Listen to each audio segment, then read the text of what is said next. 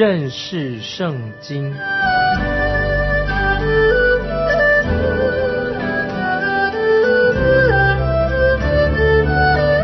认识上帝的话，把上帝的话带到全世界。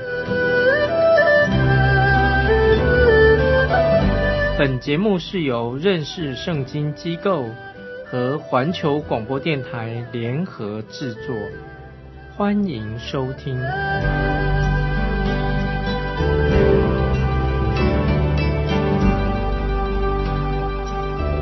亲爱的听众朋友，你好，欢迎收听认识圣经。我是麦基牧师。我们要看诗篇第八十五篇，标题就是“可拉后裔的诗交与灵长”。这首诗篇是要我们展望未来啊，很重要。我们要展望未来，也就是说啊，任何一位翻译圣经或者我们解释圣经的人，我们都要全心的相信圣经就是神的话，诗篇也就是神的话。神知道关于我们未来的事情，当然神也知道我们过去一切的事情，所以我们要展望未来。神知道我们的过去，也知道我们的现在，更知道我们的将来。听众朋友要特别注意啊，诗篇八十五篇这是一个预言。我们来看诗篇八十五篇第一节：耶和华，你已经向你的地施恩，救回被掳的雅各。注意这节经文的意思。那么有人认为这一节经文是指那些被掳到巴比伦的犹太人，他们回归的故土的那个状况。其实听众朋友，回归的以色列人只是小部分而已，大部分人啊没有回归。回归的人其实不到六千人，一大部分的人，那些以色列人他们并没有回归到故土。所以其实这些诗篇不是讲到那些人，怎么说呢？这首诗篇。是说到神将来要带领所有他自己的百姓回归故土。接下来我们看诗篇八十五篇的第二节：你赦免了你百姓的罪孽，遮盖了他们一切的过犯。希拉这些经文啊，是何等的荣耀！这是指向未来的景况。神要赦免他百姓的罪孽，遮盖他们一切的过犯。当然不是只描述啊那些少部分几千人归回。故土的以色列人而已，而且我们听众朋友，我们看过《以斯拉记》啊、《利希米记》、《哈该书》、《撒加利亚书》、《马拉基书》等等啊，我们就会明白这项的真理。因为先知马拉基曾经很严厉的斥责以色列百姓，说到这是以色列百姓，他们的心远离了神。这些以色列百姓带着祭物去到圣殿，虽然去到圣殿，可是他们的心却远离了神。所以四篇八十五篇所描述的状况情况就不一样的，就不一样了。我们来看，继续看第三节，四篇八十五篇第三节：你收转了所发的愤怒和你猛烈的怒气，这是指向神对以色列的审判结束的日子。但是对现在这个以色列国家，以及对这个全世界今天的全世界这些。黑暗的时期，这个时期真正黑暗时期还没有啊完全的到来。也说到大灾难时期的审判，那个时候大灾难审判是全球性的。那个时候啊，神会把撒旦从监狱里面暂时的释放出来。那么那个时候，神的圣灵也不会阻挡那个时候罪恶的横行。神要将人。让人那个时候他可以为所欲为，最后神的大审判就会临到啊那些全世界的人。那么当然这段经文啊也是对神的儿女啊来说的。我们做神的儿女做基督徒，我们知道我们的罪罪的审判已经了结的。为什么呢？因为当主耶稣被钉在十字架上的时候，我们的罪的问题在那里已经完全解决了。啊，曾经有一件事情常常。会困扰我，是什么事呢？就是圣经说到说，我们基督徒啊，或者我自己，仍然要站在基督的审判台前，要为我一生所做的事情向主交账。圣经也是很清楚的告诉我们说啊，听众朋友把这个经文可以记起来，就是在哥林多前书三章十三到十五节，我以前也引用过，就是我们的工程所做的事情要经过火的试炼。更多前书三章十三到十五节这样说：个人的工程必然显露，因为那日子要将它表明出来。有火发现，这火要试验个人工程怎样。人在那根基上所建造的工程若存得住，他就要得赏赐；人的工程若被烧了，他就要受亏损，自己却要得救。虽然得救，仍像从火里经过一样。这几节经文啊，听众朋友常常我们放在我们的心里面。我自己不敢确定，我自己侍奉主的果效到底如何，我不敢太确定。连保罗他自己也曾经自己说，他他自己保罗怎么说呢？他说他自己也不敢论断自己，因为我们知道，只有神能够啊审判人啊，神知道啊我们心中所存的。但是我却是啊希望在那一天我会向神说说什么呢？那么向神把我的心意说出来，就是我希望神会对我说：好，你这个又忠心又良善的仆人，听众朋友巴不得。啊，我们也期待啊，神会对你对我这样说，做得好啊，你做得好，你这个又忠心又良善的仆人。但是我在这里到这样的时间，我们必须要啊，要等候，我们要忍耐，等到那日子的来到。那在这里我们看到，也讲到经文里面，也可以就是讲到大灾难的时期，在大灾难的时期，所有的事情都会显露出来，或善或恶。都要显明出来，要接受神的最后的审判。因此，我希望啊，在那个时候啊，我们已经不在这个世界上了，我们已经被接回到天上去了。如果说教会的基督徒要经过还如果已经我们是基督徒的，还要经过大灾难的考验，那么我觉得听众朋友，我们是误会了大灾难的这个意思意义的啊。所以我们基督徒信主的人。在大灾难来临之前，神已经把我们把教会接到啊天上去了。接下来我们看诗篇八十五篇的第四、第五节：拯救我们的神呐，求你使我们回转，叫你的恼恨向我们止息。你要向我们发怒到永远吗？你要将你的怒气延留万代吗？听众朋友，我们知道总有一天啊，在末世，以色列的百姓。他们的苦难就会完全的结束了，就像之前诗篇八十篇也提到的，就是他们曾经吃喝自己的眼泪，很痛苦，痛苦的不得了，把眼泪当成饭来吃，但是那个日子就会结束了，因为神那个时候会亲自的擦干他们的眼泪。接下来我们看四篇八十五篇第六节，你不再将我们救活，使你的百姓靠你欢喜吗？听众朋友，这些经文可以应用在我们今天教会实在啊需要复兴，我们的灵命也要复兴。那理由是什么呢？因为我们有些基督徒的生命当中，不晓得为什么常常缺少喜乐。那么其实我们每一个基督徒信主的，都应该大有喜乐。那么如果为什么没有喜乐了？哈，这是什么原因呢？这是我们要啊常常在神面前反省的。因为我们要复兴，需要复兴，就是我们在神面前，我们应该。大有喜乐才是对的。接下来我们看诗篇八十五篇的第七节：耶和华，求你使我们得见你的慈爱，又将你的救恩赐给我们。啊，这里有一件事情啊，我想我们都应当很清楚的知道，神是痛恨罪恶的，神非常厌恶邪恶，而且我们要清楚的知道，神必定要审判恶人。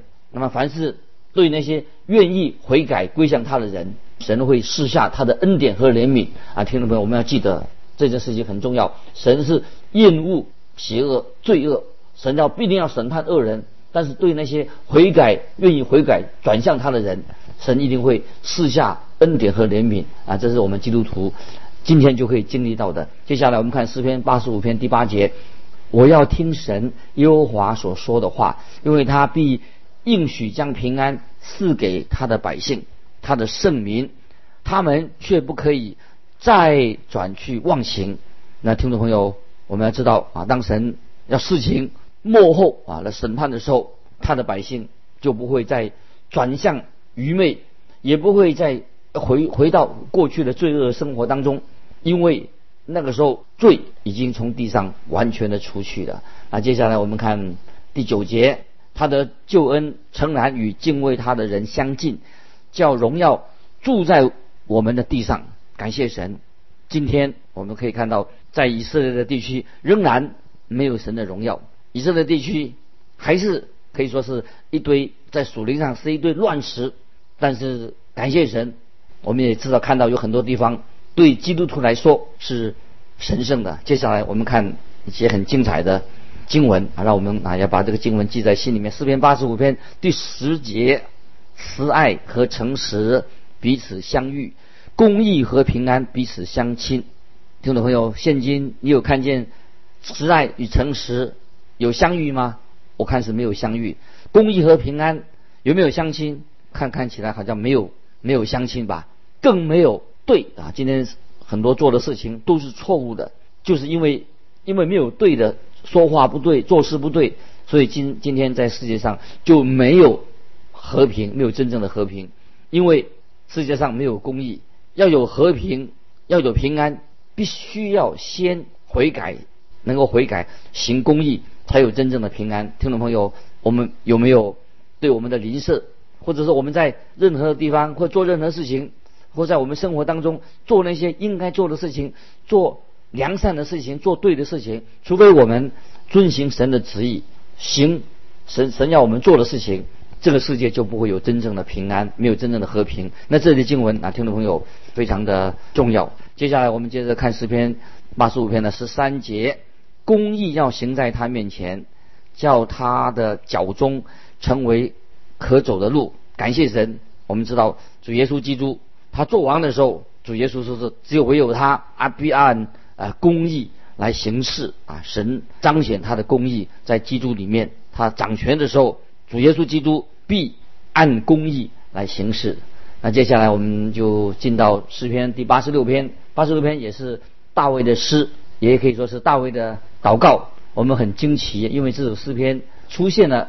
神的另外一个名字，之前我们看过，神的名字是用以罗心，以罗心所指的就是神是创造者，神是创造的主，耶和华也是神的名字，特别是指什么呢？是说说到神是救赎主啊，神是救赎我们的主，在这首诗篇出现了另外一个名字，神的名字一共出现了七次，这个名字叫做阿多乃。那么我们已经知道三个关于神的名字：以罗心、耶和华，还有阿多乃。这阿多乃，圣经里面也把它翻译成主、主的意思。阿多乃就是那些敬虔的犹太人对神的称呼。凡是敬虔的犹太人，他称神，他称为什么？就称他为阿多乃。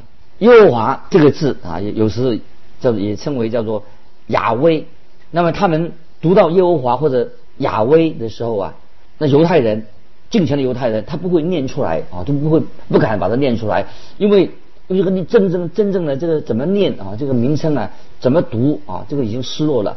所以学者们啊，都常常对这个发音有争论。但是正统的犹太人认为耶和华这个名称太神圣了，所以他们敬虔的犹太人都不敢把耶和华这三个字把它念出来。所以他们他们念出来什么声音呢？就是念用阿多乃来取代的。耶和华啊，这三个字，阿多乃就是什么意思呢？就是指啊，神啊是我们的救赎主。那么说到神是圣洁的神啊，神是施怜悯给人的神啊。阿多乃在诗篇八十六篇就出现了七次。那有些学者认为这一首诗篇是不是就是属于弥撒亚诗篇？但是从这个诗篇严格来说，因为这个诗篇八十六篇它是一篇。祷告，从这祷告的意义来看，好像不是指这个，不是属于弥撒亚诗篇。那现在我们就来引用啊，就例如我们现在直接跳到四篇八十六篇的十一节：耶和华，啊，求你将你的道指教我，我要照你的真理行。求你使我专心敬畏你的名。啊，这些经文当然不能够应用在主耶稣的身上，因为主耶稣他不需要做这样的祷告，因为主耶稣。他自己已经遵行神的旨意，因为他就是神。那主耶稣来到世上，他已经来到世上遵行神的旨意。那这些经文可以应用在谁的身上呢？当然应用在你跟我的身上，就应用今天每一个基督徒的身上，因为我们需要常常需要被神的道理、神的真理啊、神的道路来教导我们，我们需要来光照我们，我们需要学习神的道路、神的真理。我们要专心敬畏神的名。我们知道耶稣基督降世。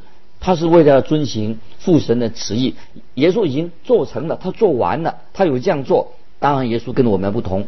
啊，有一位啊学者这样说：这个就是神的儿女所缺少的特质，因为我们常常没有遵行神的旨意，不但没有遵行，而且做那些不好得罪神的事情，并且我们常常把我们的时间浪费在那些啊不好的、微不足道、那些不好的娱乐当中。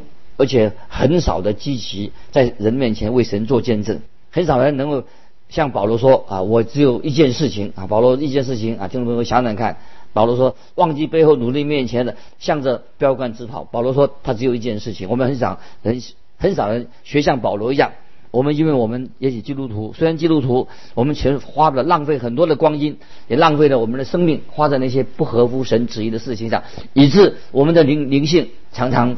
不长进啊！听众朋友，不晓得你的灵性如何？每当撒旦看到我们没有去寻求神的国以及神的荣耀的时候啊，那撒旦也会觉得很稀奇。怎么我们没有寻求神的国、神的义？我们应该基督徒应该寻求神的国、神的义啊！如果我们今天反省我们自己啊，检讨我们自己的生活的时候啊，我们知道啊，我们常常不晓得听众朋友会不会这样？我们有很多的忧虑。听众朋友，你没有忧虑？常常忧虑，常常我们有做一些很多。不合乎神旨意的事情，或者说那些无聊的事情，我们没有很专心的做那些属灵的事情。对于有益的事情，我们做的不多。很多基督徒虽然没有犯什么大罪，但是有的基督徒很懒惰。不晓得我们听众朋友，你是不是也是很懒惰啊？我有时觉得自己也很懒惰。我们常常做事情不专心，所以听众朋友，我们应该求神帮助我们，我们要专心的做正事。专心的服侍神，用心的服侍，我们应该常常这样向神祷告说：“求你使我专心的来敬畏你的名。”那么诗人他曾经也这样祷告神，祷告的很好。这个诗人怎么祷告呢？说：“耶和华，求你将你的道指教我。”这个什么意思呢？就是我们不要做一个三心两意的人，不要做一个不专心的基督徒。我们要求神啊！我们如果真正是一个基督徒的话，就像保罗一样。保罗信主以后，归主以后，他第一句话说说什么呢？他说：“主啊，你要我为你做什么啊？”所以今天啊，我们也要祷告神说：“神啊，你要我，你要我为你做什么啊？”这是我们应该做这样的祷告。那么这里诗篇这个诗人呢，这一篇里面他有答案，答案是什么呢？好，我们来读啊，这个诗篇所告诉我们的，他说：“耶和华，求你将你的道指教我。”那么这是诗人给我们的答案。那么主耶稣一定会应许啊，他会教导。亲自的来，借着圣灵来教导我们，帮助我们。诗篇三十二篇第八节说：“我要教导你，指示你当行的路。我要定睛在你身上，劝诫你。”感谢神啊！这是诗篇三十二篇八节啊，主耶稣啊，神对我们的应许。他说他要教导我们，指导指教我们当行的路。他定睛在我们身上，劝诫我们。所以我们要照着。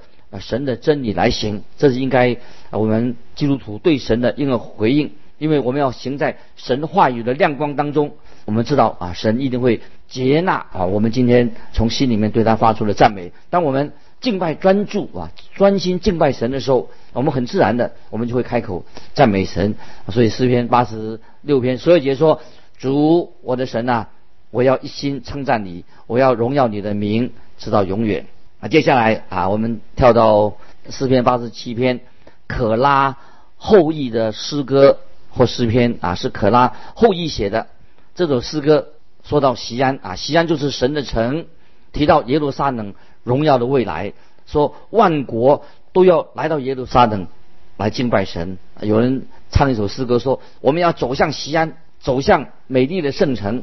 那这个什么意思呢？也许光光唱唱而已。是没有什么意义，因为西安只是一个地理位置而已。那么西安是耶路撒冷一个最高的地点。接下来我们要看诗篇八十七篇第一节：优华所立的根基在圣山上。那么有一天神要在这里掌王权，就在在西安山啊圣山上。在以赛亚书第二章二节这样说：末后的日子，优华殿的山必坚立，超乎诸山，高举过万岭，万民都要流归这山。在撒加利亚书第二章十到十一节说：“西安城啊，应当欢乐歌唱，因为我来要住在你中间。”这是耶和华说的。那时必有许多国归附耶和华，做他的子民。他要住在你中间，你就知道万军之耶和华差遣我到你那里去。要记得，我们现在还是在读诗篇当中的立位记部分。那么立位记部分是特别强调会幕跟圣殿啊是立位记的中心。接下来我们看诗篇八十七篇的二三两节，他爱西安的门。胜于爱雅各一切的住处，神的城啊，有荣耀的事，乃是指着你说的希拉。那么我们引用诗篇，读到诗篇四十八篇一月节，怎么说呢？说耶和华本为大，在我神的城中，在他的圣山上，该受大赞美。西安山大君王的城，在北面居高华美，为全地所喜悦。那我们现在转到。回到啊，四篇八十七篇第四节，我提起拉哈伯和巴比伦人，是在认识我之中的。看呐，菲利士和推罗并古时人，个个生在那里。拉哈伯是埃及的意思，这个我们可以参考以赛亚书五十一章九节，四篇八十九篇十节。拉哈伯啊，是指埃及，是代表南方的权柄。这个权柄的中心在南方，巴比伦是代表北方的权力中心。那么拉哈伯是什么意思呢？拉伯就是暴动的意思。那巴比伦是什么意思呢？巴比伦原文是是混乱的意思。我们知道，当主耶稣基督在西安掌权作王的时候，那这些国家的骚动跟暴乱混乱就会立刻停止了。当主耶稣在在那里的时候，那么世人啊都会。主耶稣做王的时候，世人都会到耶路撒冷去，万国都会转向归向耶稣基督。听不听？听众朋友，请特别注意，这里提到非利士人以及推罗并古时人。那么我们知道这件事情在福音书里面，那么在在使徒行传，从以色列啊的福音啊，福音从以色列要往外传，直到传到地极。那么你知道第一个？信主的外邦人是谁吗？就是埃提阿伯的太监。那么在使徒行传有记载，埃提阿伯的太监他信主了，他已经重生了。那么我们知道啊，世人所指的埃提阿伯啊，这个地方埃提阿伯，将来他们国家里面的很多人都会归向真神。接下来我们看诗篇八十七篇的第五节，论到西安，必说这一个那一个都生在其中。而且至高者必亲自建立这城。这节经文什么意思？就是万王之王会使西安成为万国的一个首都。接下来我们看第六节，四篇八十七篇第六节。当耶和华记录万民的时候，他要点出这一个生在哪里，希拉。那个时候就说明啊，很多人那时候许许多人会归向独一的真神啊，并且会承认之前他们是被敌基督。所蒙蔽的啊，这是一个讲到一个荣耀的日子，很多人归向独一的真神。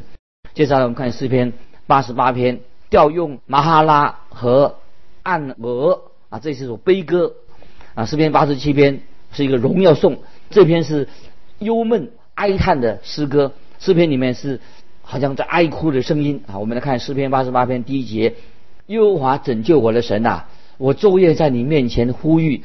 啊，这个诗篇就说到盼望，他唯一的盼望就是神耶和华是拯救他的神，世人就这个时候紧紧的抓住神。这个诗篇啊，曾经有人说应用在约伯身上，也应应用在犯大麻风的乌西亚王身上，也会应用在在监狱里面的耶利米身上，或者生重病的西西家王身上。但是不管应用在谁的身上，这首诗篇是讲到啊，那个人遇到极大的痛苦。那么在痛苦患难当中当中，但是仍然对神有信心。那么他知道啊，神就是拯救他们的神。这一首诗篇就这个主题很重要。我们直接看诗篇八十八篇的十五节：我自幼受苦，几乎死亡，我受你的惊恐，甚至慌张啊，说这个人的处境太困难了，碰到愤怒、死亡、坟墓、黑暗，都形容这个人的状况。